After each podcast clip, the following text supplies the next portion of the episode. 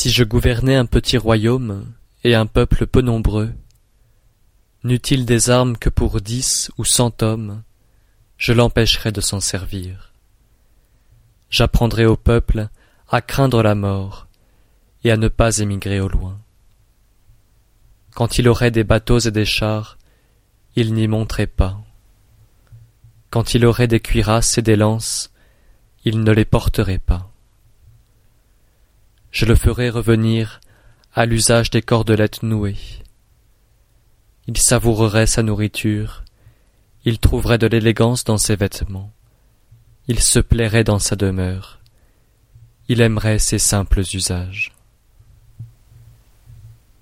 Si un autre royaume se trouvait en face du mien, et que les cris des coqs et des chiens s'entendissent de l'un à l'autre, mon peuple arriverait à la vieillesse et à la mort, sans avoir visité le peuple voisin.